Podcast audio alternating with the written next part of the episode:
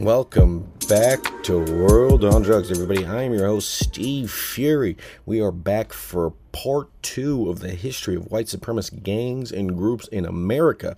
We'll bring back my guy, Zack Chapaloni. Um, you know, this is a pretty interesting episode. I've had fun doing it. Uh, definitely made me realize how bad I am at reading, but you know, we're going to work on that together, guys. Um, this should be one of the last episodes we're doing in my studio studio, which is a uh, studio I have in my studio apartment.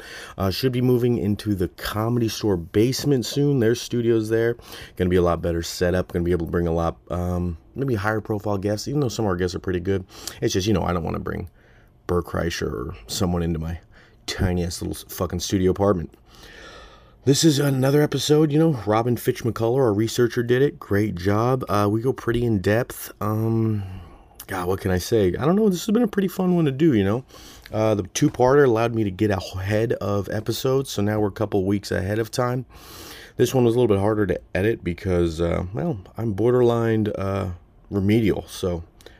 But I think I got this out. Somehow I lost the video for the last part of this episode. So if you're one of the people that do watch it on YouTube, there's not many of you, so I don't really give a fuck. Most of our pol- listeners are on podcasts. Uh, so once again, we got my buddy Zack Chapaloni. Um, you may know him from MTV's Wild Party Stories, the TV show Shameless, a bunch of commercials in the Bay. Um, check out his podcast, the Hesby Street Pod. That's got a bunch of my friends. I've done it a bunch of times. you know, a lot of things happening right now. I'm thinking about changing the name of the podcast. Um, thinking about going something a little more hit you in the dick. Kind of like uh, I'm thinking of warlords, drug dealers, and criminals. That way, when people see the image, um, they can better grasp what the episode and show is about. Because World on Drugs name right now, it was what I initially wanted the podcast to be. Was kind of more we're just talking to people and getting their experiences with using drugs, but I kind of like this up this way we do it more, and I think uh, changing name might help. Uh, you know, DM me guys if you guys think I should or shouldn't. Either way, where it's up in the air, I'm getting someone to work on the logo right now. Logo's pretty fucking sick, I'm gonna be honest with you, but the textiles and like the font of the other stuff, I'm kind of suspicious of, so I'm not sure. How have I been doing? Well, the friggin' world's opening back up, so that's nice. I just got on tour, just was on tour in San Francisco. Um, that was a blast, man. Went super hard. Took my girlfriend up there, Jordan, for her first time in San Francisco. We ate, drank, and ran around the city like kings. I want to give a shout out to Dope Comedy Show Bay Area for booking me on those shows. Uh, I got to open for my friend Ali Macofsky. She's going to be on this podcast soon, probably when I bring it from Bing into my apartment to the Comedy Store Studios. I got open for Chris Titus. Um, I don't know if you know Chris Titus. He used to be pretty big in the early 2000s and 90s. Used to have a show called Titus on um, Fox. That was pretty cool to open for him, man. You know, I get I've opened for a lot of my idols, but when I started dating my girlfriend, apparently she was one of the few people that had every season of Titus on her as a kid growing up, like the box sets. So like when I told her I was a comedian, she was like, "Oh, do you know Christopher Titus?" I was like, "Yeah, I know him. It's kind of a random guy to bring up, but to be able to open for him, it kind of you know gives you a validity to your career and makes you look good to the people that love you." The next episode uh, after this one, next week, we got already recorded it with my buddy Jason Chinney. Um, make sure you follow him, check him out. Um, it's going to be about the Bamboo Union, which is a Taiwanese uh, gang that came out of the Kuomintang from China during their uh, when they're switching over over from the old guard to what now communist China. That one's pretty great. You know, we got someone who actually Jason is actually Taiwanese and has some insights that you know we haven't really had uh, personal insights from the guests on a lot of these things, which you know could change in the future. Um, we're just now getting our uh, legs under us, understanding the structures, getting a little bit better. I definitely enjoyed the structure of this this episode and the last one where we kind of go through the timeline then give a quick synopsis after each era. That seems to be working pretty good. you know what, man? I'm just so excited that the world's coming back. And it really is, man. And people are so excited to be out. And they think it's a blessing that we're doing this. It's a, I think it's a blessing that they're coming out. And you know, guys, just get ready because the next couple years are going to be life changing, and it's going to be a time that we never really experienced. And I think it's going to be good. Um, so you know, get vaccinated or don't and get sick, but I don't really give a fuck.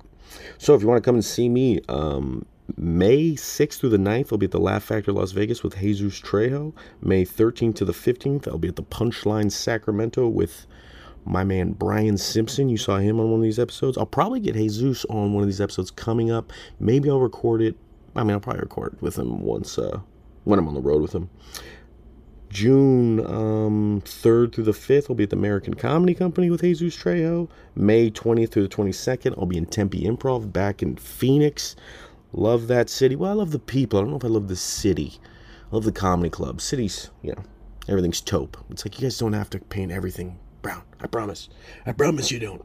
And a huge news where if you are a Los Angeles local or you know me from this scene, on June 16th, the day after June 15th, the whole co- country opens, um, we'll be bringing back Bear City. And if you don't know what that is, that's me and my buddy Trevor Hill's flagship show in Long Beach, California, where we bring the best comics for free. And it's the one thing that allowed me to get better in comedy in LA when no one would book me. And I, it feels like a I just can't wait to see it back and can't wait to have the vibes on such a great venue. So come to one of these shows if you guys want. Once again, shout out to our researcher Robin Fitch McCullough. He crushed it. I just sent him two more projects. Hopefully they come back. Um, enjoy the show. Enjoy the episode. I had a great time. We got a bunch of stuff coming. I think the show's finally getting some legs on it. So uh, check it out. Enjoy it. Peace, guys. See you at a show soon. Bye.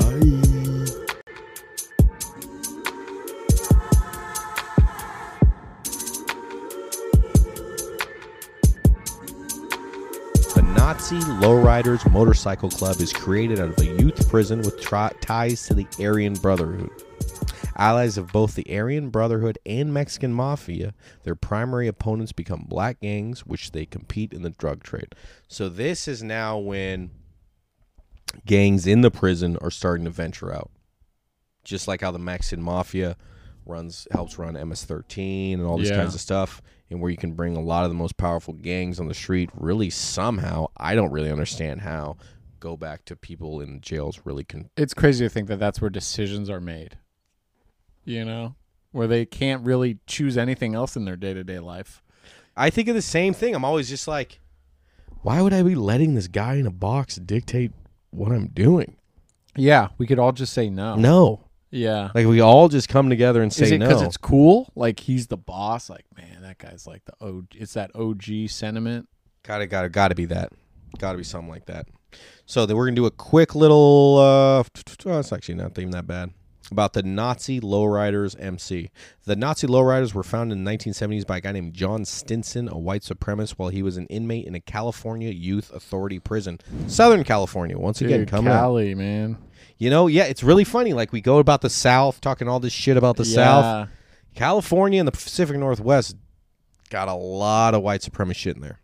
A small numbers of Latinos were allowed to join the Nazi lowriders, and they were put. They uh they were actually the Latinos were the lowriders part of Nazi. No, Oh, kidding. I was about to say that makes sense. it doesn't make that. They were the guys who were the lowriders part, and they put on the front line. So like, I mean, they just made like these Mexican guys get in. They made the guys sell drugs so they wouldn't get in trouble. I mean, dude, why would they even work for? I mean, ah. sellouts, man. Yeah. Just sad people that were probably in a way where they had no one else to look upon. They, These guys showed them a light. I mean, Right. they're pieces of shit, and yeah, yeah, yeah. but Totally. at some point they were probably a decent person. Something Yeah. happened to 'em. In recent years, the Nazi lowrider spread from the California Youth Authority in the adult prisons of California and several other states. All mother, all members must be loyal to the white race and subscribe to an ideology of hate, especially against blacks and race traitors.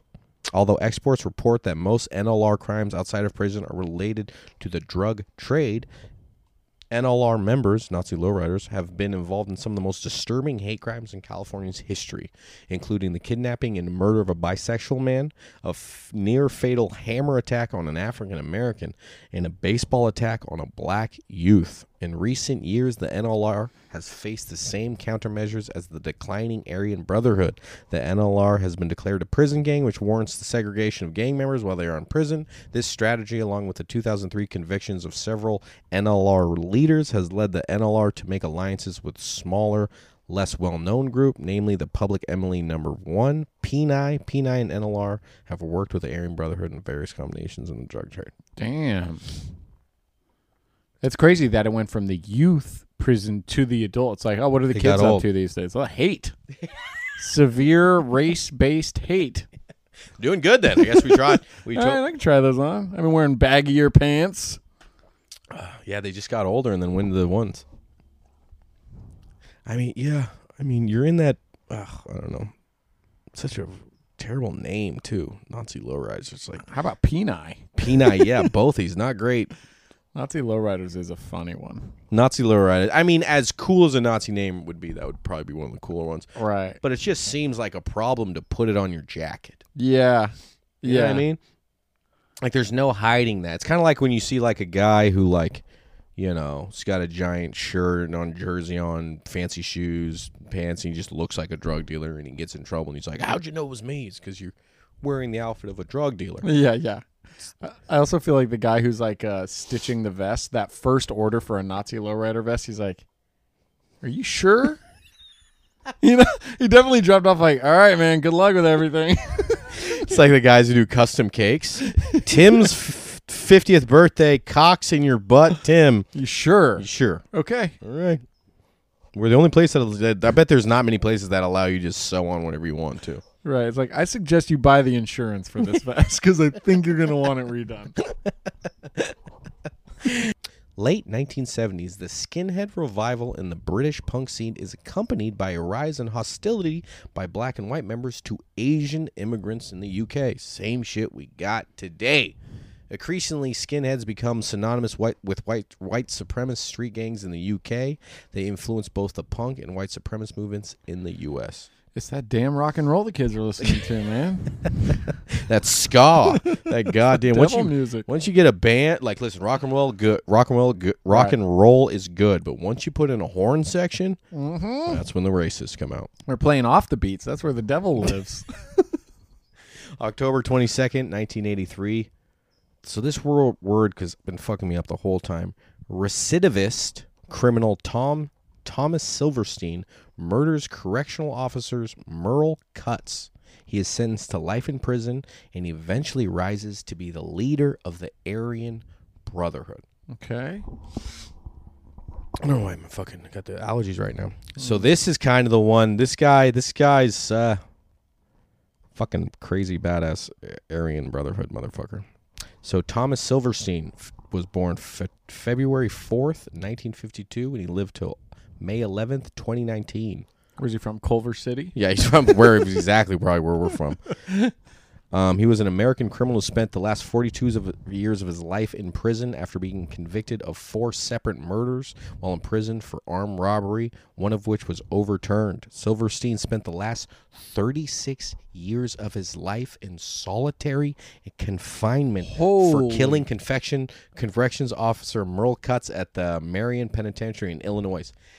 Holy shit. And when I tell you, and this ain't even it, when I tell you solitary confinement, this guy was on next level. So, I mean, he had a, his rule was no human interactions. Oh my god, bro. So the guy was by himself in a prison where he got notes and robots brought him. I mean, no robots, but he didn't talk to a single fucking Right. person. Thirty six years. That is like comic book evil. Like that's like the type of evil where you're like, well, that doesn't exist in real life. Yeah, that's fucking Bane. That's how Yeah. Bane was made. Right. I mean, dude, there's no way. Like he was a bad guy, maybe a monster to begin with, but 36 years of solitary confinement, he like he's a weapon of like hate Yeah. and death and like insanity. And as My- you would get if you live that way. I mean, obviously, piece of shit and should be killed. But it's just like damn, dude, 36 six years, years in no solitary confinement. contact. That would be 23 hours a day you're in your cell, I believe, and you get one hour a day outside of it. And it's not like in a field, it's like you're pacing in a fucking dog cage. right. Prison authorities describe him as a brutal killer and a former leader of the Aryan Brotherhood prison gang. Silverstein maintains that the dehumanizing conditions inside the prison system contributed to the three murders he committed. Maybe, but you were still in prison. Right.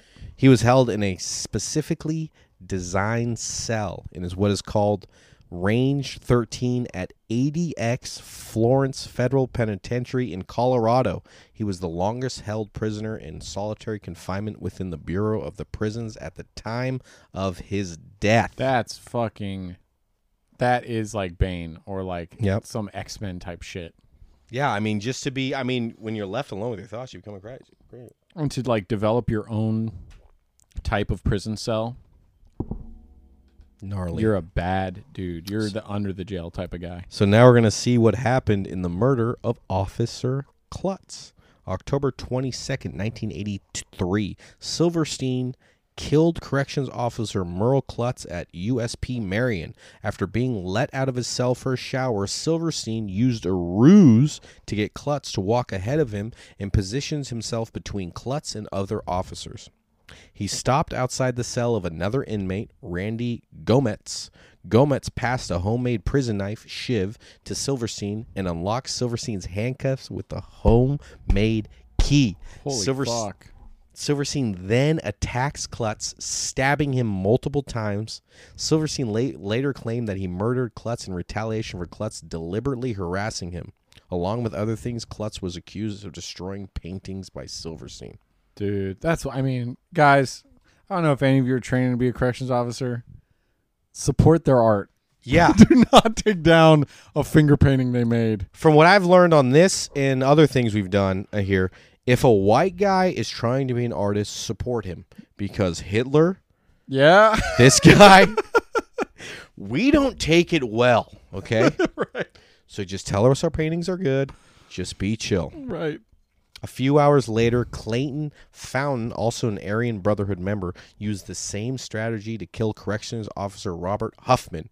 USP Marion was subsequently placed on an indefinite lockdown, which ultimately lasted for 23 years. What? Wait, wait, were they like in charge for those twenty three years? No, not the bad guys. The, the- so what happens is these guys kill these people. Yeah. And what we're about to see, what's going to happen? Oh, actually, we got a couple more paragraphs on this. What we're going to happen is that the police corrections, which you know, they make from what I were about to hear, they make a great point. They gotta set a fucking bar that if you fuck with corrections officers, shit will never be the same again. Probation mode type of Yeah. shit. Okay, proba- okay, the worst okay. probation you can ever have. Got you. So Silverstein claimed that no that the no human contract that he got so when he so when Silverstein went into isolation, mm-hmm. he had a no human contact status as in like no one would come and see him, anything, no officers, anyone. So he was complaining and he tried to sue the place that this was inhumane, which It is. it is, Yeah. for sure. But what they say, okay, okay, so he goes, no hu- human contact status is essentially a form of torture reserved for those, oh, who killed corrections officers. So that's Uh-huh. what the corrections people are saying. When an inmate kills a guard, he must be punished. Yeah. A Bureau of Prisons officer told Pete Earley, "We can't execute Silverstein, so we have no choice but to make." His life a living hell. Mm-hmm. Otherwise, inmates will want to kill guards too. Maybe what we could have done to the fucking Louisiana people made it, made, it- Right. made it not seem so set an fucking. example. set an example. like this doesn't. When you do this, you're gonna be fucked. Right. Back to the quote. There has been some supreme punishment. Every convict knows what Silverstein is going through. We want them to realize that if they cross the same line he did, they will pay a heavy price. I mean, I'm fine with that, man. yeah. Look, if if if they're like he needs human contact, if people are like you know, uh, like civil rights people, like give him human contact, like you fucking contact him, dude. I'm touching that motherfucker. He's a And monster. Don't tr- touch his paintings. If I could tell you anything to do, tell him he can paint. Ted Sellers, a former convict who met with Silverstein during 25 years spent in prison, he said he became Silverstein became a legend at Leavenworth. Sellers told BBC News Online, "He's not as bad as they portray. Sure, he is dangerous if they push him to the wall, but there were some dirty, rotten guards at Marion. They would purposely screw you around. You are dealing with a person who's locked up 23 hours a day. Of course, he's got a short fuse. Silverstein died on May 11, 2019, after spending 36 years in solitary confinement. He d- died of complications from heart surgery. Yeah, I mean that makes sense. Like, I'm sure there were No, there was no clear cut good guy. You know, I'm sure. I mean, if that guard's like walking up and tearing up your painting, I'm not saying you deserve to be stabbed in the neck or whatever, but like you're asking for it. Yeah, I mean, It's to a me, power though, like, dynamic. like okay, you want to be a cop, you believe that you want to, you know, you know, you could be like a bad guy that just wants to do this white supremacy kind of thing. But of the police and the sheriffs and some people that I know that are my family members, they want to make a positive yeah, effect on the world. yeah, You want to be a prison guard.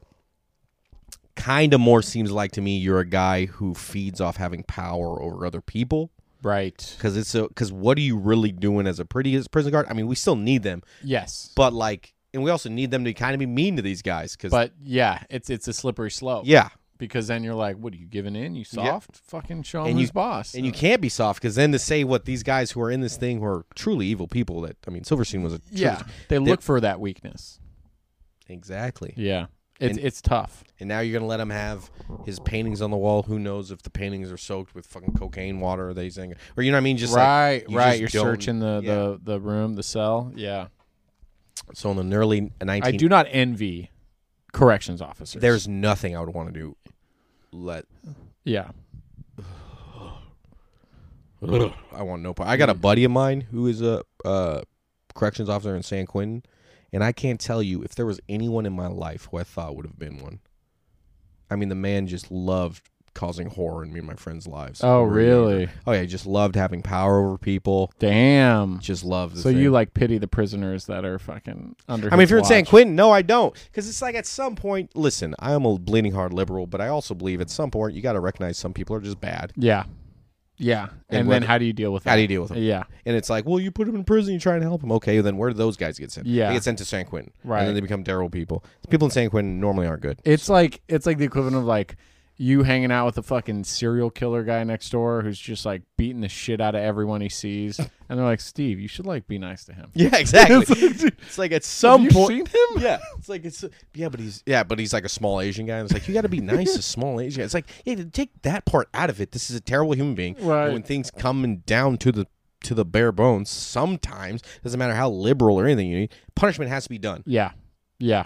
Or you're gonna allow things to just keep happening because people realize that punishment won't be done to them. Decades though of solitary confinement. That's 36 gnarly. years, dog, longer than you and I have been alive. dude. Alone. No human contact order. That is crazy. I didn't even think about it like that. More than our lifetime. No Alone human in a contact. cell. Oof.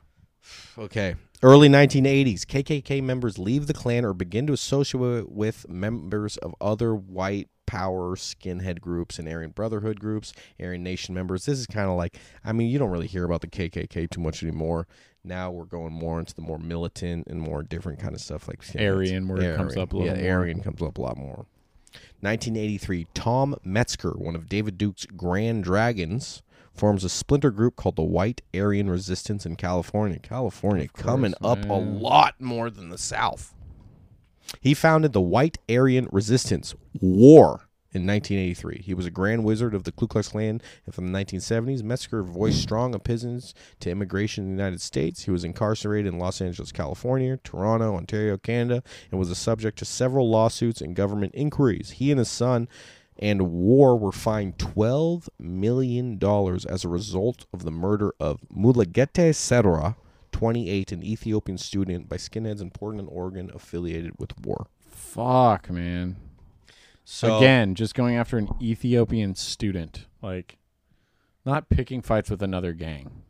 Great point. I didn't even think about that. It's like I'm not trying to be rude to Ethiopian people, but I feel like a lone Ethiopian guy in Portland, Oregon, seems to be an or- easy fucking target. Yeah. pussy. Yeah, totally.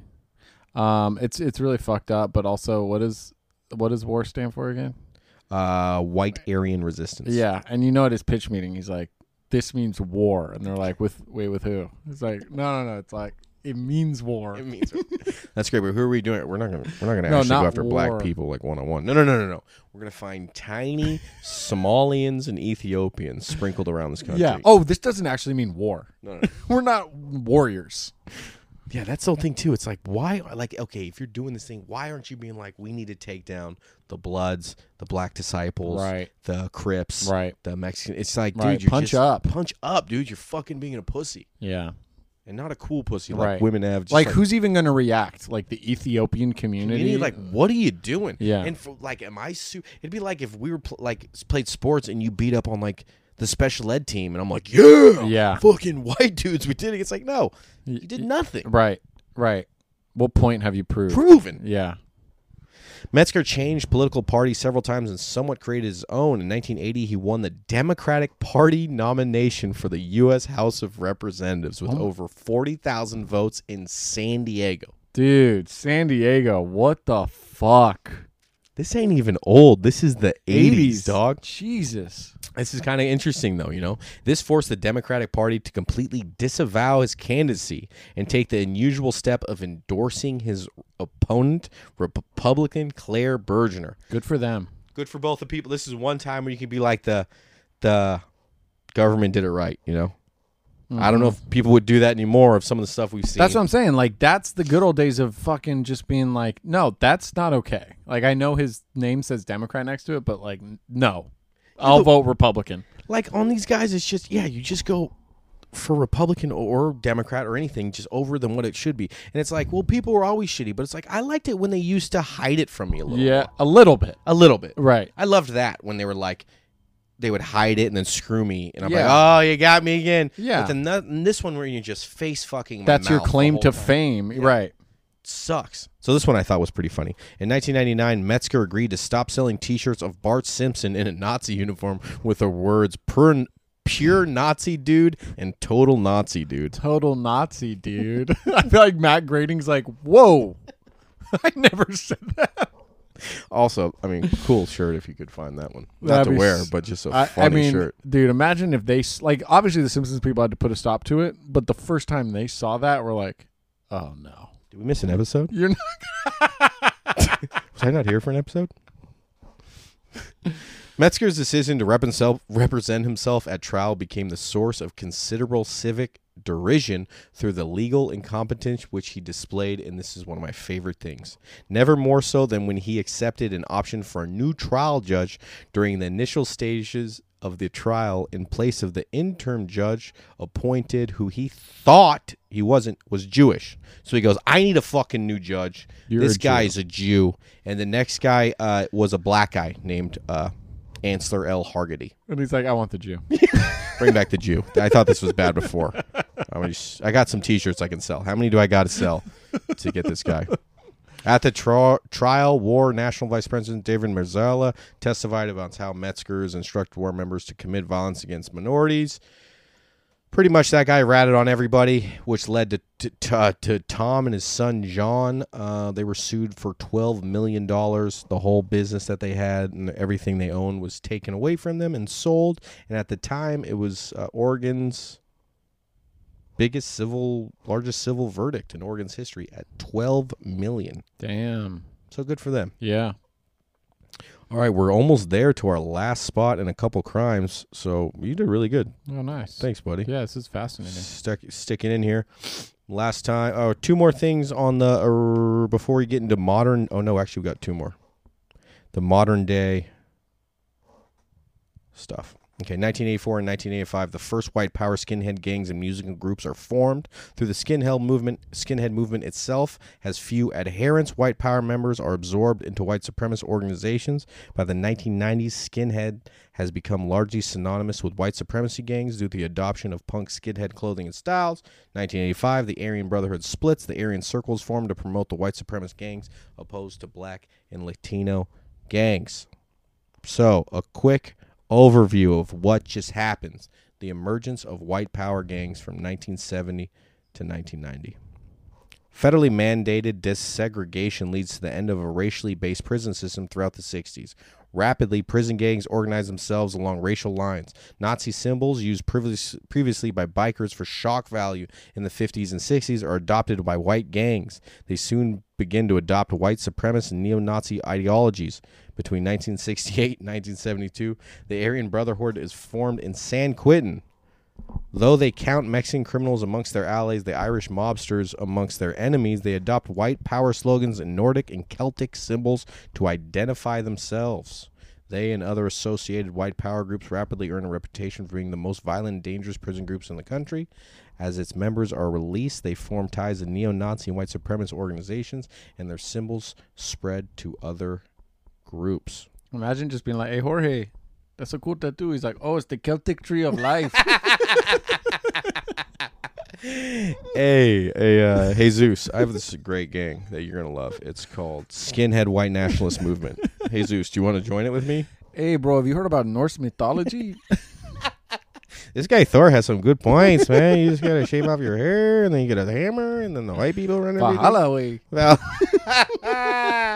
Holloway. That should be the fucking name of this episode. In the 1970s and 1980s, the punk skinhead movement in Britain comes to the United States, originally presented as an alternative cons- to conservative bohemian and hippie movements seen to be dominated by the upper and middle class. It gains a reputation for street violence, specifically against South Asian immigrants. Huh.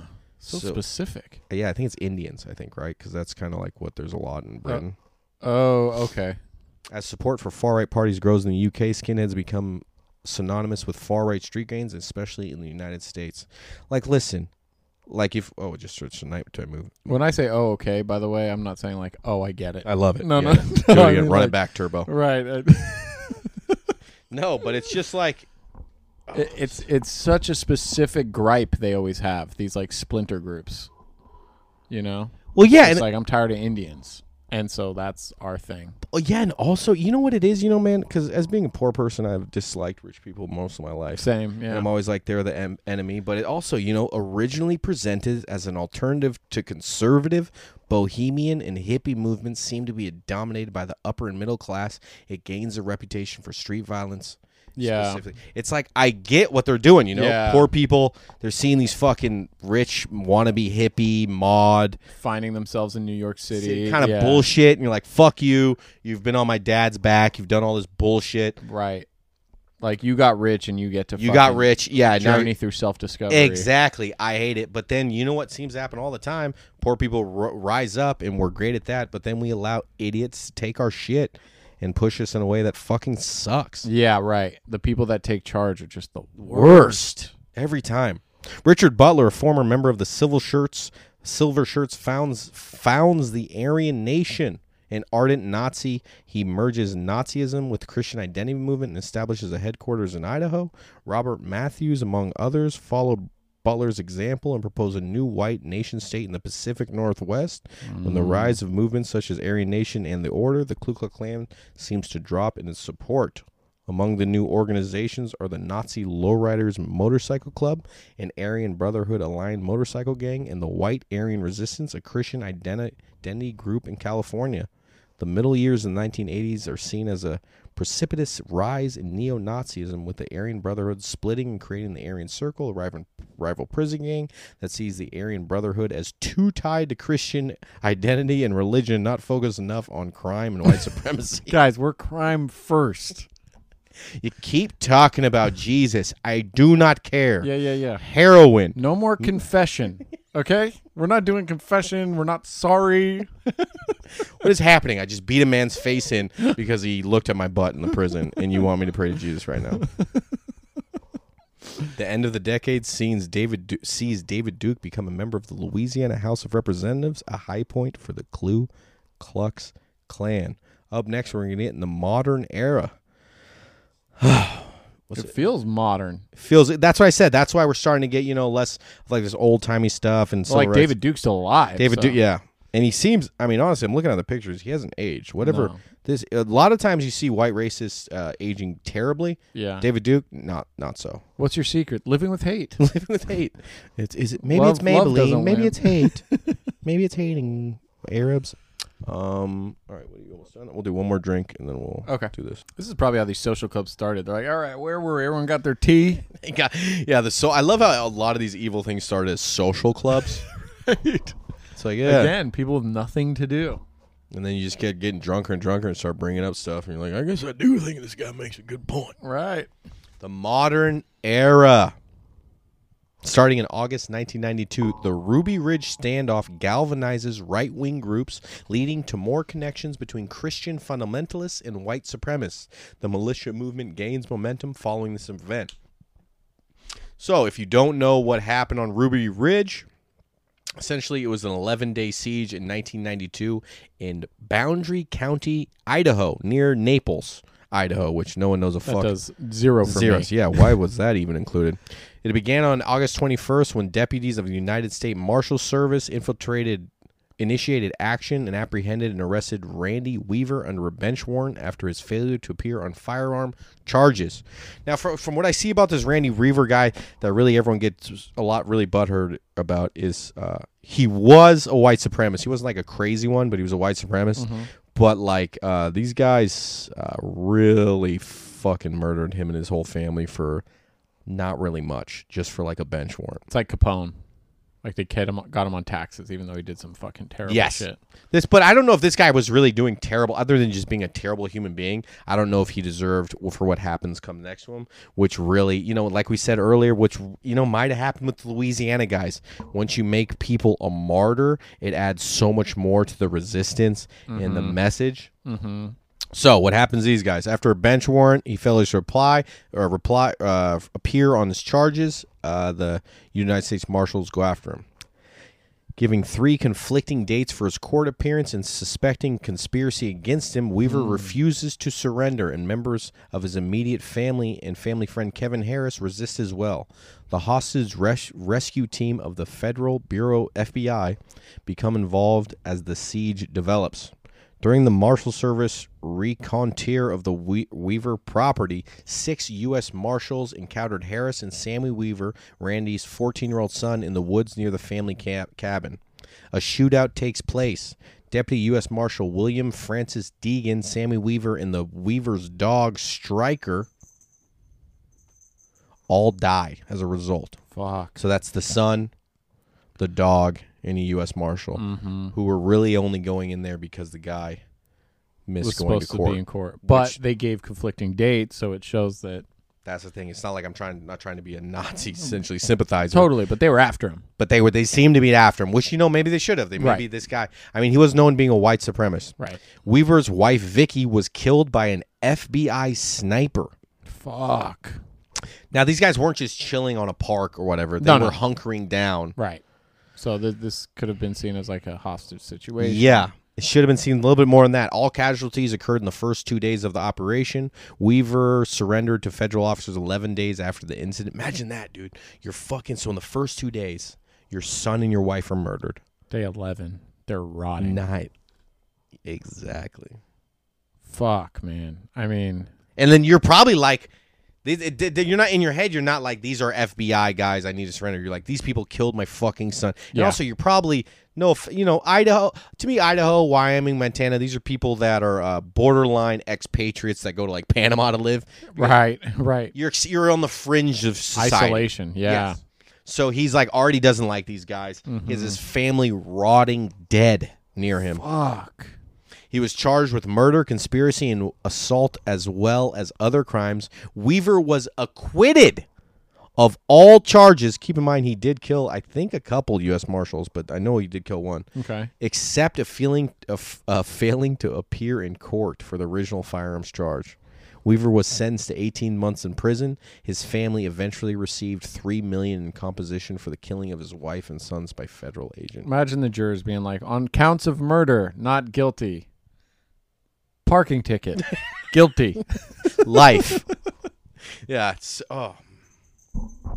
So this kind of thing is getting now this this and the next two things, the siege at Waco, Texas, uh, further galvanize anti-government, conservative, and Christian and white power advocates. Because you know, it kind of seems like these white supremacist guys, they just get like other people to just come in on them. You know, just once again for some reason Christians are brought into this. And they arm up. They have like an arsenal that they never seem to use until it's like doomsday.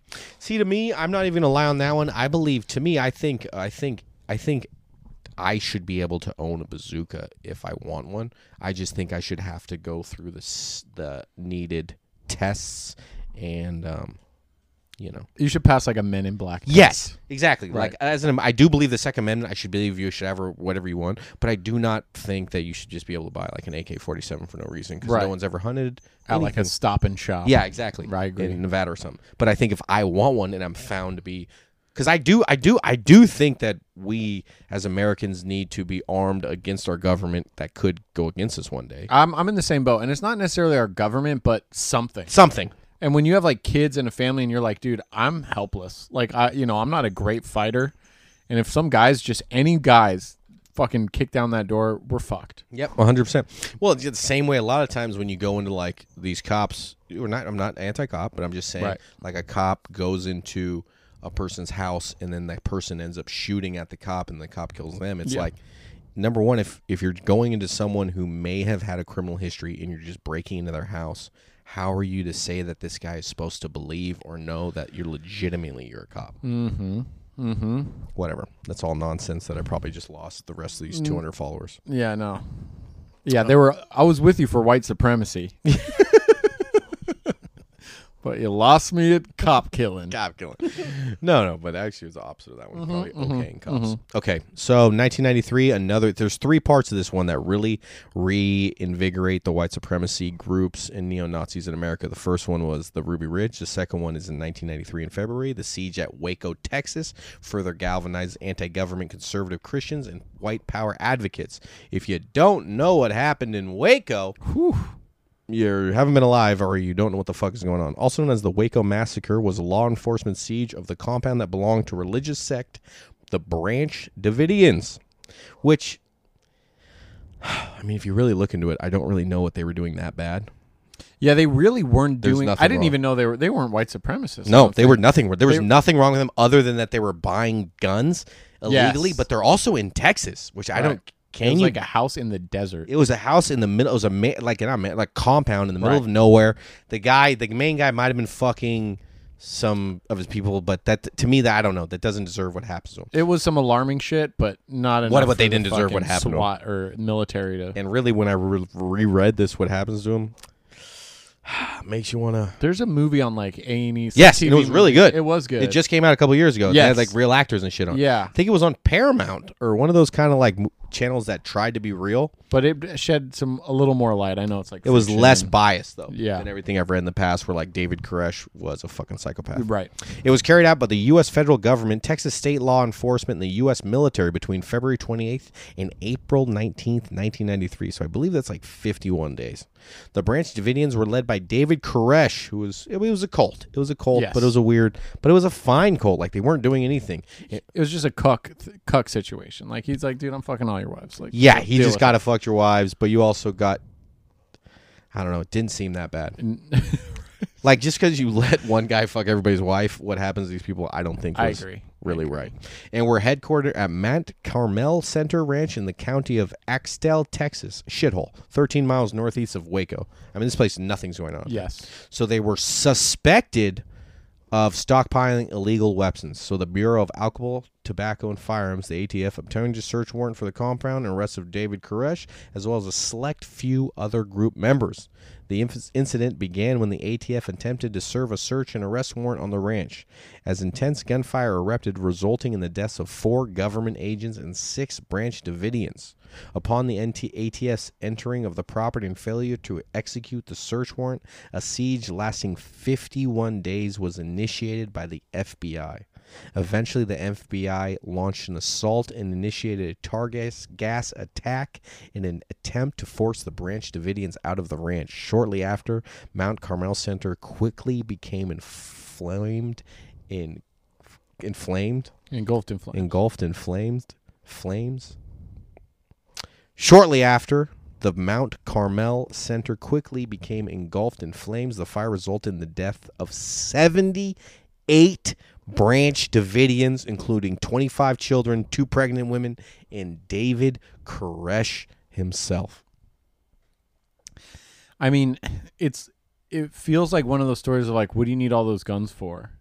And I think the movie, maybe I'm misremembering this, but like the movie kind of made it seem like they the law enforcement overreacted, and Yes. there were people that knew him that were like, bro, I can just go talk to them, and they're like, well, we already accidentally like shot one of them, so I think it's an all out war, and it's like being like, what are you doing with all those guns? Oh, let me find out. I'll start shooting that at that house. also what are you doing with all these guns in texas Yeah, That's right. the thing, you know. It's not like what It do you doing with all these guns? Yes, But you're in Texas, dude, and that's where you can go and go to a gun merchant and just buy an AK-47 right now. Yeah. I think, from Yeah. what I'm, I'm told by the things that I read, and wear it on your back on and the wear it on out. your back and stuff like that. Yeah. It's like you're not you're not in San Francisco and there's a huge gun pile thing, Right. Eh, but and everyone's we're getting weirding out. This is just normal shit. Yeah. And it's weird because like mass shootings hadn't happened yet. So that argument for why they were suspicious is is doesn't exist. I think from what I under, what I can remember, and I could be wrong, but they were like somewhat a doomsday kind of thing that were just getting ready for their shit. So that was the second part of the three part of what really, uh, you know, pushed up more white supremacy groups and stuff like that. That became more, you know, Second Amendment. The Second Amendment's the guns one, right? Or was that First Amendment? Uh second. Second Amendment Yeah. and stuff like that. The, the third part of this one was April 19th, 1995, with the Oklahoma City bombings. Timothy McVeigh cites Ruby Ridge and Waco for reasons for the bombings. Ideology ties between the Christian identity movement and the militia movement, the KKK and neo Nazis, are more apparent in the aftermath. So, what essentially these people are feeling like. They're feeling like immigrants and black people are infiltrating the government and they're trying to unarm them so that they can, I guess, fuck their wives or something. huh. I'm not really uh-huh. Dude, sure. it really is like echoing that movie. Like that that movie uh about the Waco one? no, the uh well you said the black guys like fucking white women. The the movie uh D.W. Griffith, what was that? Oh, yeah. Birth of a uh, Nation? Birth of a Nation, yeah. like it's that sentiment repeating over and over again of like we're being stepped on for the sake of what equality this isn't equality um it's it's just really people- fascinating that like it, and it almost feels like everyone has a chip in their brain where that's a problem to them like i don't feel that way you know but i'm also not like But also, I'm not reading the propaganda Yeah. of not that I'm siding or empathizing with them, but I'm not reading constant propaganda of these people are trying to fuck my mom or Yes. my wife and ruin my life and all this stuff. right right that's a good point So we're coming to the end of this. Uh, the what's happened uh, nor, uh, recently, November 1997, a rash of racial violence in Denver leads to the murder and attack of a black police officer by white power skinheads. oh fuck i was about to say i haven't really heard anything that like these white gangs have done like in the outside I mean, they kinda- orchestrated I mean, you know what? If I had to be serious, if I really try to look at a lot of the white supremacist kind of things, it seems like they're doing the mass shooter thing recently. oh and right that kind right of seems to be more. But like on- these prison gangs aren't like, all right, fucking loco 420 6969 Yeah. like, go out there and like kill everyone you know it, it, there's a disconnect Well, it seems to me what the I mean, what when they split when the Aryan Brotherhood splintered into being like, hey, these guys are crazy racist, but also love God, but we're going to be crazy racist and we don't care about God. I think the sign thing, the thing went less and less from being Aryan nation, white people supremacy to making money and making making just being a gang. yeah right Took right over. traditional like Yeah. human trafficking Human just being bad person right rather right. than having this fake thing of being this Aryan nation. yeah January 8th, 2003, Christian identity preacher Matthew Hale is arrested for soliciting the murder of a federal judge, Joan Lefkow. fuck August 10th, 2007, Je- Dennis Clem, an Aryan Circle member, kills two police officers pursuing him for a double homicide of two black teenagers. jesus March 19th, 2003, the head of the Colorado prison system, Tom Clements, is assassinated by white supremacists. and i assume he's not white Tom Clements sounds like the whitest name I've ever heard in my life. But I believe we're going to go into about, after this, we're going to go into four of their biggest uh, crimes that the white supremacists have done in America, and then we'll be done. okay I thought one of them was about this one. If not, I should have looked into it more. But, you know, listen, Yeah. guys, this is almost a three hour podcast. You guys can look into some shit yourself. right figure out who tom clements was Yeah. on your own time Yeah. All right, an overview of white power, Christian identi- Christian identity, and the militia movement from the 1990s to the present. Randy Weaver, a Christian identity isolationist, is killed by federal agents pursuing a firearms charge. The Ruby Ridge standoff galvanizes right wing groups, leading to more connections between Christian fundamentalists and white supremacists. The militia movement gains momentum following the event, especially over the issue of the Second Amendment. Within a year, a second siege at Waco ends in tragedy. Across the far right, these incidents are taken as a warning over the power of the federal government. Mm. Same shit. Shortly after Waco, a bomb is detonated at the federal building in Oklahoma City. Although McVeigh and his accomplices appear to be motivated primarily by anti-government sentiments, they have crossed paths with the KKK, the Christian identity adherents, militiamen, and neo-Nazis prior to the attack. The federal government begins to align all these groups under the umbrella category of white power organizations. I would go to cut this one off pretty quick here. I've done a decent amount of uh, research into Timothy McVeigh, and he was not a white supremacist from anything I ever know. Yeah. He was just a crazy guy that was against technology and against government. Right. Yeah, I mean, cra- I mean, he was a crazy genius, to be honest with you. I Yeah. think he went to Harvard at like 13 or something. Unabomber type of shit. Yeah, he is the Unabomber. No. Timothy McVeigh is the Unabomber. Mm-mm. Oklahoma City bombing. Ted Kaczynski. Oh, shit. But but Timothy McVeigh is is same type of like person, like a like a really smart, eccentric. I don't know if he was uh, a, a white supremacist. I, I went all Kaczynski on this because I thought I knew. I would have done more research in the McVeigh. I get my McVeighs and my Kaczynski I mean, dude, mixed up that's here and another one where like it no middle name, but still you're gonna wreak some havoc. Mhm. you know, it's like He probably had one in there. Let's go Timothy John McVeigh. You fucking piece he of kept trying to push that middle name, and they're like, "Nah, man." No, no. Domestic terrorism motivated by white supremacy, neo Nazism, and anti government sentiment continually appear to be the biggest threat facing the United States throughout the 90s. I couldn't agree more with that right there. And to be to me to this day. Yeah. This seems to be confirmed by events such as the Atlanta bombing, the Columbine massacre, and increased violence on the part of white power skinheads and prison gangs. Yep. Though 9 11 shifts much attention to Islamic extremists, white power remains a potent threat throughout the 2000s. Yeah.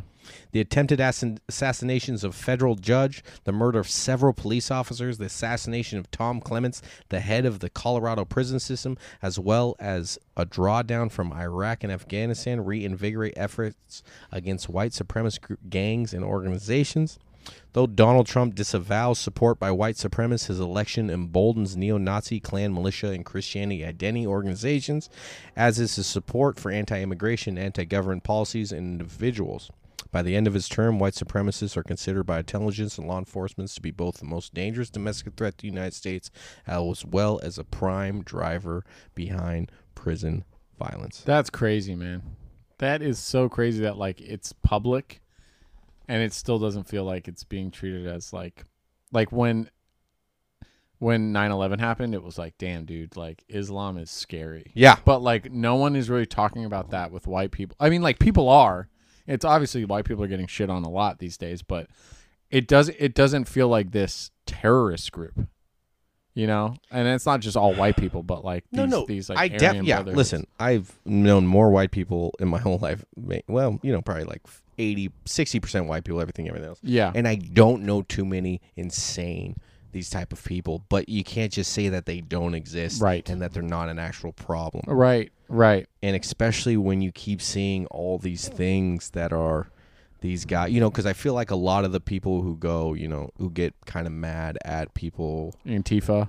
Antifa, all this kind of stuff. Yeah. They're like all this, but it's like, well, these guys are killing cops. So if you're mm-hmm. pro cop, these guys are killing cops. These guys are attacking Right. judges. They're doing all the things that would seem to be the opposite, you know, kind of. Yeah, exactly. Like your your Blue Lives Matter sticker doesn't mean as much when the group that you support. Kind of, you know, you can't. I'm not gonna say because I honestly believe because I have a lot of family, you know, in oddly enough, Southern California, Huntington Beach, that I Oh, do not believe are racist. Uh huh. And I don't know necessarily believe that people just because they have the Blue Lives Matter are racist. I just think maybe that the different reading points are fucking it up for some people. Yeah. And I wish that there was just like A little more like, uh, uh, not. I, I just wish we could all get our I wish there was like instead of KVIE, like listen, I love fucking Antique Roadshow and whatever dumbass shows they're having. Let's just put a channel that gives unbiased news. right. Frontline's a good one. I feel like Frontline's not unbiased, and it's like a historical kind of account of like here are things Yeah. that happen here, here are things that happen there. This is constantly happening. Take you know like be mad at whoever you know both sides. It's like when we were talking about that uh, letting those guys walk from bringing a cannon to the fucking Yes. New Orleans. It's like yeah, it's both a good thing that they lived because we didn't make martyrs, and it's a bad thing that they lived. You said the president that they're not getting in trouble. yeah, That's really still happening. So all the things we a lot of these guys stopped getting in trouble. Yeah. I mean, the fucking Weaver guy was a known white supremacist. I mean, he had his family shit killed by these guys going to this place, but he also killed a U.S. Marshal. And he got off scot free. I don't know if that would have happened to a black person. I can't say Probably not. Way. Probably Yeah. not. If I had to guess. Yeah. yeah. It's like case by case basis, but you can't ignore these A pattern, dog. Yeah. And it's not like I made this, me or Robin made this episode to be anti-white or anything. I love being white. totally. I mean, yeah, it's I'm half white and and like I didn't grow up in a in a world of that. yeah, of this or knew many people of this, especially being in Northern California. And I don't want this because Yeah. I think just like how I think, you know, honestly, to me, Louis Farrakhan, a lot of shit he said was fucking buck wild. But I Yeah. mean, he has more reason to say that than these guys do. But you know, just these supremacist type organizations, Yeah. I'm good without them. Right. But I'm sure, you know, I grew up with some powerful families, and I'm sure some of them are like, hey, how are you? And then on the back, like, God damn Arab kid down the do. street. Yeah, you I would say you're probably right. I would say you're extremely probably right. Yeah. And a lot of times maybe we just never got to this place of getting to know some of these people that were in power to know what their Mm-hmm. true feelings are about things. I'm, I'm, hey, how about this? Keep the statues up and say all the fucked up shit that they did. you Yes. know what I mean? Like, instead of praising them as a hero, have a fucking this general or whatever, and then put in the plaque, like, this motherfucker right here. you know, I, I want shit talking statues. That's in you know what Bert Kreischer has a bit like that. He hasn't put it out yet, but he has Uh-huh. a bit like that. But that I mean yours was more boiled down. I think that's a great idea. Yeah. Because, like, it is part of our history, but it's also like, them being heroes shouldn't be. Yeah, like you know, it's not necessarily that we should get rid of our history. We should just give it what it's actually done. Yeah. So this person's did this whole terrible thing, we should show what they've done for us to learn it. Because I think I think brushing bad shit that happened in the past under the rug and not and not showing what's happening, you know, Mm-hmm. just like getting rid of the statue, all this stuff, is not as is doesn't lead you to be able to learn from something Yeah. It- the problem is we have to cater to the lowest common denominator. So it's like, on both sides. Yeah, so you're like, all right, well, I get what you're saying, but if a dumb motherfucker saw this, you know what would happen, That's and that's what we always have to worry about. It's like the dumbest fucker in the room. Anyway, As we've seen, the dumbest motherfucker is a guy who keeps popping his head up throughout this. Guy who wasn't brought up well, guy whose Yeah. parents didn't love him, guy who let some racist guy pretend to be his dad and then he killed him. and all he did uh, when he wasn't working was go hang out at the social club, which Yep. turned out to be a Ku Klux Klan fucking bake sale. You All right, know? we got three of their biggest crimes, maybe four. You ready to do this one? I, want to hear this, yeah, because I was asking about it earlier, and I'm I'm sure I've heard of some of them, but I never heard about any of these motherfuckers, and they're really good. All right, we are going to start right now. A few events in white supremacist history. The Whidbey Island Shootout, December 8th, 1984. Robert Mathews, born on January 16th, 1953, resorted in, resided in Texas, growing up in a respected house with his father, a local head of Chamber of Commerce, and his other, a Cub Scout. oh, den- mother maybe. Oh, mother. And his mother, a Cub Scout den leader? Okay, maybe that. Okay. So, you know, whatever. Uh, that was messed up in the thing. I re- didn't read it right. It wasn't my fault. Early in his youth, he found the John Birch Society, joining at age 11. Attracted to their message of limited government and virulent, virulent anti-communism. By the age of 20, he had formed his own organization, comprised largely of Mormon survivalationists. He called his organization the Sons of Liberty. Mormons, dude, easy picking. Yeah, I'm not gonna lie. Morgans do seem. I mean, they seem like they believe some crazy shit. Like you look at like a Christian, or to me, like Catholicism seems kind of insane because Yeah. of all like the saints and stuff. And Yeah. Christians, you're like, ah, this is a little less. Than, uh, fucking Mormonism seems buck wild. Yeah. Arrested for tax fraud in the early 1970s, he became increasingly extreme and reclusive, eventually moving to an isolated area of the Pacific Northwest. By the early 1980s, he had become a believer in white supremacy and white separatism. After the Sons of Liberty disbanded, he created nor- new organization, The Circle. We've talked about them multiple times in this. You probably would have wanted to hear this earlier, but it doesn't matter. Robert Mathews was a forefront of a new movement within the white supremacist organizations and gangs, that of moving white families into a new Aryan homeland in the Pacific Northwest. Calling the Northwest Front or Northwest Imperative, Mathews' plan advocated for the settlement of white Protestant families into the region and forced expulsion or extermination of non whites before setting up a new government to oppose the United States. Whoa. So here's my thing. You and I I mean, you're you're African, you're Moroccan, so it doesn't really count. You wouldn't be able to be my organization. Mm-hmm. But I have a white supremacist organization. If I could live anywhere in the world, I don't know if the Pacific Northwest is where I'd want to start. Yeah, it's it's Pretty good. beautiful. I mean, it's like foresty, Yeah, it's foresty, cold, wet. But imagine if you can be in Miami right? or SoCal. But then you get tan, and then you get the boot. they have like a paint swatch that they put up to you.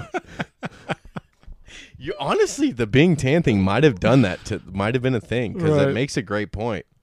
Because to me, I'm like, just Pacific Northwest is a great place, and I fancy I fancy cold beaches too. Being a Northern California guy, I just love Right. hoodie and hearing a powerful ocean. But Totally. if you're gonna give me anywhere in the in America, Right. I ain't going there. I'm not gonna go there. It's probably top five, but it's not there. Yeah.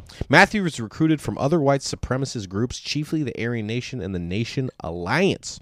To fund recruiting events and arms purchases, Mathews and his followers embarked on a criminal spree, robbing banks, hijacking bank vehicles, armored cars, and printing counterfeit money. I mean, good job, buddy. You did it there. Through their robberies were highly successful. One man, Tom Martinez, was arrested for his role in the counterfeiting ring.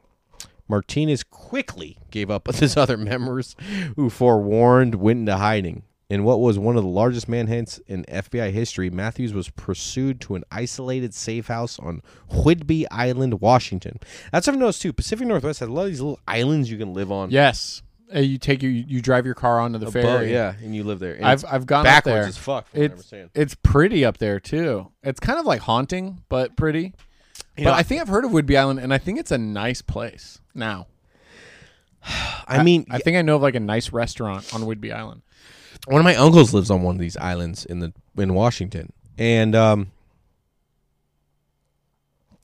I hiked one. I mean, it was gorgeous. Yeah, I know. Like lightweight, you know, as I'm becoming older, I see these islands in the Pacific Northwest or going up to Tahoe and being more isolating is more um, attractive, Peaceful. Yeah. peaceful, and good. But I, yeah, I mean, I could see it. I wouldn't mind going to an island with only like 1,200 other people and you just kind of live your own thing and you can see people you want. Until you're living on the island with the shootout with the fucking feds going yeah, on. You're it's like, about to happen. You're right. Yeah. Like there's a lot more Nazi flags popping up than I thought. So we're not gonna we're not gonna get the soul food place. We're just gonna do these Nazi thing. I'm tired of bratwurst. It's no Taco Bell. We can't even can't even do Taco Bell. we can't do fusions. They don't want any culture fusing. Oh, there's this Chinese Mediterranean place. Nope, already burnt out. All right, guess it's not for me. Wearing a gas mask, Mathews fired at agents and then upon a police helicopter circling overhead. Oh, so he shot at a helicopter too. Fuck. A firefight developed during which police utilized grenade launched flares to illuminate the building in an attempt to drive Mathews out. One of these projectiles set off a stockpile of ammunition and explosive, setting the house ablaze. Shit. Mathews fired over 1,000 rounds of ammunition against 75 pol- FBI agents involved in the gunfight. Oh my god. When the blaze subsided, Mathews was found to have died from burns and smoke inhalation. None of the agents were harmed. The case brought nos- national atte- attention to both Mathews' organization, The Order, as well as uh, the white supremacist idea of creating a new nation in the Pacific Northwest. Over 75 arrests and eight trials stemmed from the manhunt, with 10 others arrested for sedition, though their cases were eventually acquitted. Though the order was short lived, its militancy, criminal funded raising methods, and its goal of creating a separatist state have endured in the ideology of white supremacy in the United States. Its members would eventually create a new organization compound, one which would eventually host Timothy McVeigh. Fuck, I should have done more research on Timothy McVeigh. Instead of a Kaczynski. Kaczynski. I just thought he was Kaczynski. And I think Timothy McVeigh, the more I'm reading about this shit, was kind of more of a piece of shit rather than. I mean, because Kaczynski was a bad guy, blah, blah, blah, blah, but he had, like, ideals that I don't know if I necessarily Right. argue with that His technology approach was the one. Yeah. Yeah. But, you know. All right, we got about three more of these. The New Mexico State Penitentiary riot, America's deadliest prison riot, February 2nd and 3rd, 1980. Overcrowding, unsanitary conditions, and poor food marked the, the New Mexico State Penitentiary riot in the winter of 1980. Dissatisfaction over conditions. Sorry, my cat's getting on my lap, and this motherfucker will not. I couldn't tell you more. I couldn't have more shit around me or on me. This cat just fucking doesn't care. Over conditions was exaggerated by the closing of all recreational rehabilitation programs in 1975, and more inmates began moved into isolation and segregation. By 1980, nearly 1,200 prisoners were living in a prison with a room for 900 beds. So about 300 people not having a place to sleep. Yeah, overcrowding necessitated the moving of the most violent offenders into the common areas occupied by non-violent offenders. Oh, isn't that what you f- fear? Because I see, mm-hmm. because I see these documentaries of these guys kind of living in like dorm rooms where there's a bunch of bunk beds, and you're like, okay, if the bad guys are keeping away, but imagine if the psychos, the Silversteins, these guys. Yeah. Yeah. Huge oversight. It's like you know, you go into prison, and it's like the only thing is you're like, I'll just stay in my room. Right. Hopefully, my roommate rapes me once every couple months. Best case scenario. That's it, yeah, and I'll just chill. But when you do these common areas, man, You know. it's just like it's like you got to sleep in like the kitchen floor or like the the like f- what do they call it? The like the main hall. Yeah, yeah, like a common area. Like, a, Yeah, like if someone went to area. camp and you're like sleeping on these bunk beds all together, Yeah. except like half the guys are sexual fucking deviants that want to rape you and kill you. Among these were the members of the Aryan Brotherhood, the guys who were insane and able to come out, who had infiltrated New Mexico prisons after neo Nazi bikers and been arrested for smuggling drugs and firearms in New Mexico and California in the 70s. On February 2nd, several prisoners, drunk from homemade alcohol, jumped, jumped two guards during an early morning prisoner count. With one wearing their uniform, they opened the other cells before breaking into the security office that separated their wing of the prison from others, including two segregation wings for violent offenders and another wing for psychiatric parent patients, individuals convicted of sex crimes, victim of inmate violence, and prison informants. Fuck. That's like opening the Gotham Asylum. Yeah, for real, dude. That is like a fucking next Batman video game. Violence and distrust, distrust, distrust had been spreading before the riot, as the prison had a large and active program of prison snitches. After being released, Mexican mafia members and the Aryan Brotherhood took control of the prison. Could anything be more? That would be like if you worked at a Chipotle and someone bad, and the Mexican mafia and the Aryan Brotherhood took control. I mean, dude. Also, like, you can't think of a worse time to be black in that prison because they're gonna like straight out kill you. It's the snitches, though. Really, those are what they did was they opened the place for all the guys that were living and had snitched, Yeah. and now those guys are open. So the guards were kept isolated, and depending on their guards, were kept safe or beaten, raped, and tortured. My God. While inmates immediately began to settle scores, many of the Aryan Brotherhood members released from violent offenders wing hatched a plan to break into the isolation wing of the, pr- of the prison and kill the informers. Smart. I mean, Mission accomplished in that sense. I mean, you're definitely gonna make guys not want to rap before because the guy's gonna be like, "Listen, I'm gonna put you in your own wing. No one's gonna mess with you." And then you're like, "Well, this one guy fucking broke in and changed everything." Exactly. No one's safe here. Two motivating factors for their upcoming for coming up with a plan have been theorized. One, that they wanted to assert their status in a largely Hispanic prison and eliminate inmates who had been informed, especially those contributing information on drug and firearm cases pending outside the prison. Mm. Led by the Aryan Brotherhood, a multiracial execution squad Oh well, that's cool. They brought Yeah. everyone together. armed with this guy we're, we're gonna have some buddies over just make some make some they were armed with blowtorches kitchen utensils and axes eventually cut from the bars that separated the ash- isolation ward from the rest of the prison. So not only are you getting burned alive you're getting stabbed with kitchen utensils and you're getting killed by axes made from the bars that separated you from the rest of the prison And they're just going, "We are the world." it's live aids to the prison. After inter- interrogating 96 individuals in the ward, the Aryan Brotherhood and Mexican gang members began to systematically torture and kill inmates that had identified as threats. Eyewitnesses' account reported prisoners being executed with those homemade axes, being burned alive with those blowtorches, and being hung and bled out by their genitals. My God, dude, that's like some Game of Thrones, like fucking evil. Corpses were often systematically dismembered and burned. Jesus, man. After the massacre, most internal prison, parole, and psychiatric records were burned. Meanwhile, negotiations were undertaken by the Department of Corrections and the state police with four inmates to allow the state police to occu- reoccupy the prison. The negotiations were not recorded and done in secret. By the morning of the 3rd, the state police entered and cleared the prison. Out of the fear of reprisals, none of the corrections officers had been killed, though several had suffered, suffered life threatening injuries. Which, you know, that really probably goes back to what they saw that happened that Silverstein guy. Just 36 years of. I, I agree. I think at a certain point they're like, I don't want to live the rest of my life in- hell. Like I'll do whatever I got to do. Like t- it seemed really that this was really about getting the snitches and to show that if you snitch on us, no matter what the fuck they do, we will come and get you. hmm And they're like, we made our statement. Now, like, let's try and leave this situation. Yes, That's that's interesting. it's like being like, yes, we all did this, but also I did not hurt that guard, Mm-hmm. so do not put me in third. But also what we talked about again, if you can set a precedent, Right. Right. It's like, oh, so, but uh, dude, it seems like they lost so much control that they're coming in and they're like, all right, who do we kill? Like every record is burned and like, Well, they did that, but then they also when when they set the precedent that if you fuck with a guard, you will be sent into a no human contact Right. solitary confinement for 36 years.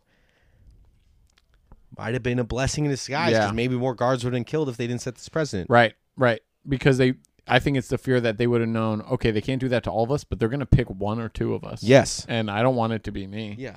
Because I'll do whatever I gotta do. It, like you know, And you're it's untrustworthy people. Everyone's flipping.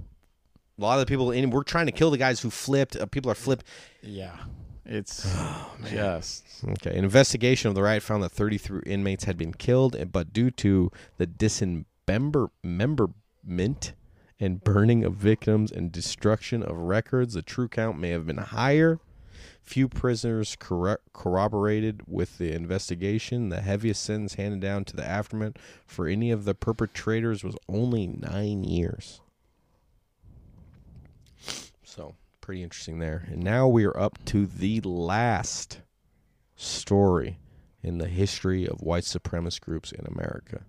Zack, once again, thanks for braving this one for me. Oh, I thank you think for having me. Damn near three hours. This one is Ronald D. Yandell, the man who attempted to build an army behind bars, night, June sixth, 2019. So this motherfucker. you're saying it too ethnic. He's got to be like, it's Yandell, damn it. Ronald D. Neandle. um, Ronald D. Neandle was already serving a life sentence when he was placed in solitary confinement in California's most secure supermax prison, Pelican Bay. By 2015, he had served 15 years in solitary confinement. Fuck. with prison staff citing his role as one of the three commissioners of the Aryan Brotherhood and his role as a facilitator and organizer of crime within California's prison system. You know what I said? Like the, I don't think I brought this up before, but a lot of times you see these guys in solitary confinement for 15, 36 years, but then they're known as the leaders of the Aryan Brotherhood, and it's like. That means someone's been having to get these motherfuckers' messages out. Mm-hmm. You know what I mean? Mm-hmm. Like, how can you be the leader of America and you live on Mars and no one's around you? Yeah, and it's got to be a guard. It's got to be. I mean, no one else can get in there. And you, oh, this might be getting me in trouble, but I think the two only ways that you can fix policing in America and this stuff is to pay police more money so that you get a higher caliber of a police officer. You know, because right now it's like, I don't know. And same with these guys. Like, you'd have to pay prison guards so much money that It's not worth it for them to work for the other guys. Interesting. And then the same thing with police department. It's you. You're not getting because you know the police, I, the police and sheriff. I have nothing against them. Blah, blah blah whatever. But I'm saying is they're getting people that don't necessarily need a college education. And to say now, if I'm a person who just graduated from college and I see this job opportunity that doesn't pay you as much, you're just getting a lower class person. So I, to me, honestly, I feel like the only way to actually fix the police problem is to pay them more, but then have Mm. maybe redo everything, but then pay more. Um, Refund the police. yeah, defund, no, refund, or start a new thing. That's good, but just pays people more so you get a higher caliber of human being, rather than not s- saying all police are bad or that there's not a No, high no, caliber. no. I'm just saying that the people that submit their uh, stuff it's harder to do.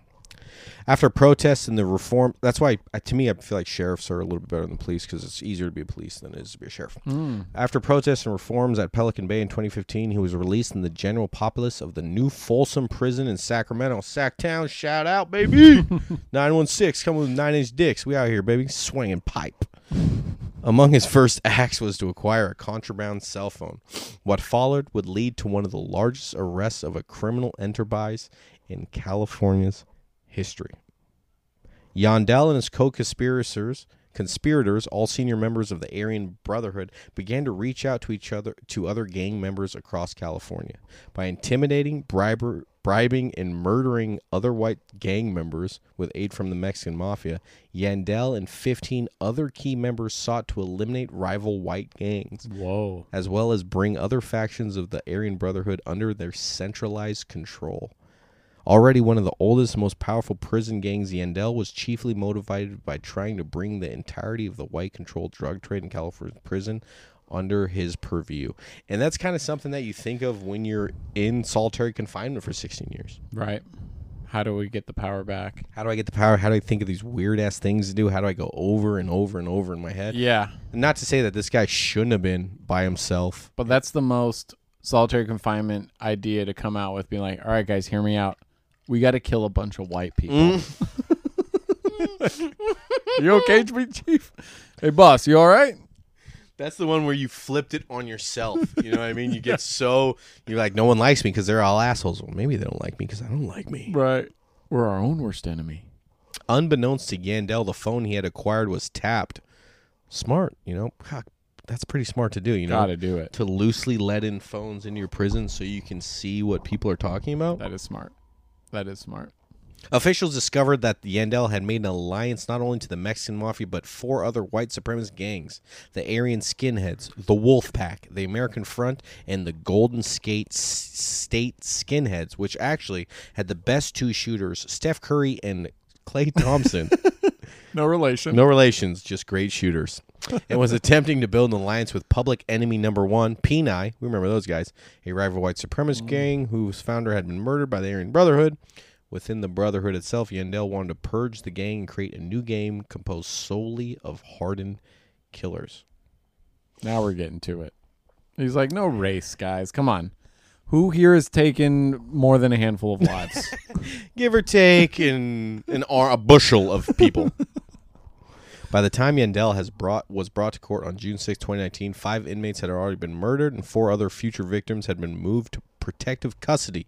Additionally, dozens, dozens of charges were made stemming from racketeering charges, primarily from drug deals and protection rackets. rackets. Besides Yandell, among those charged were another member of the Aryan Brotherhood Leadership Commission, as well as two key members who have since left prison and disappeared Fuck, they're on the run, bro. or killed.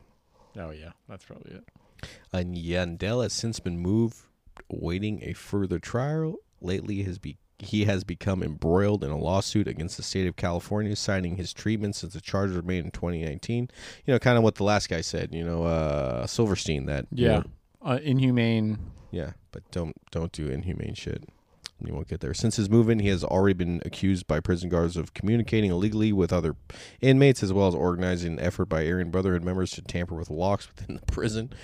It's like just kill this guy. Yeah, You know what I mean? Like how many?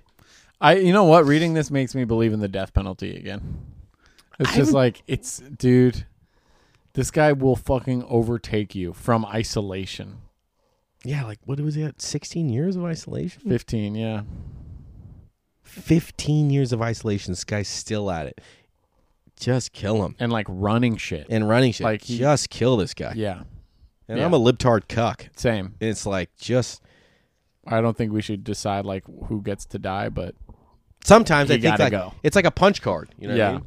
We don't have the benefit of having in Australia where we could just be like, throw him to that island no one fucking goes to. Well, I thought we did Pelican Island. These motherfuckers still do it.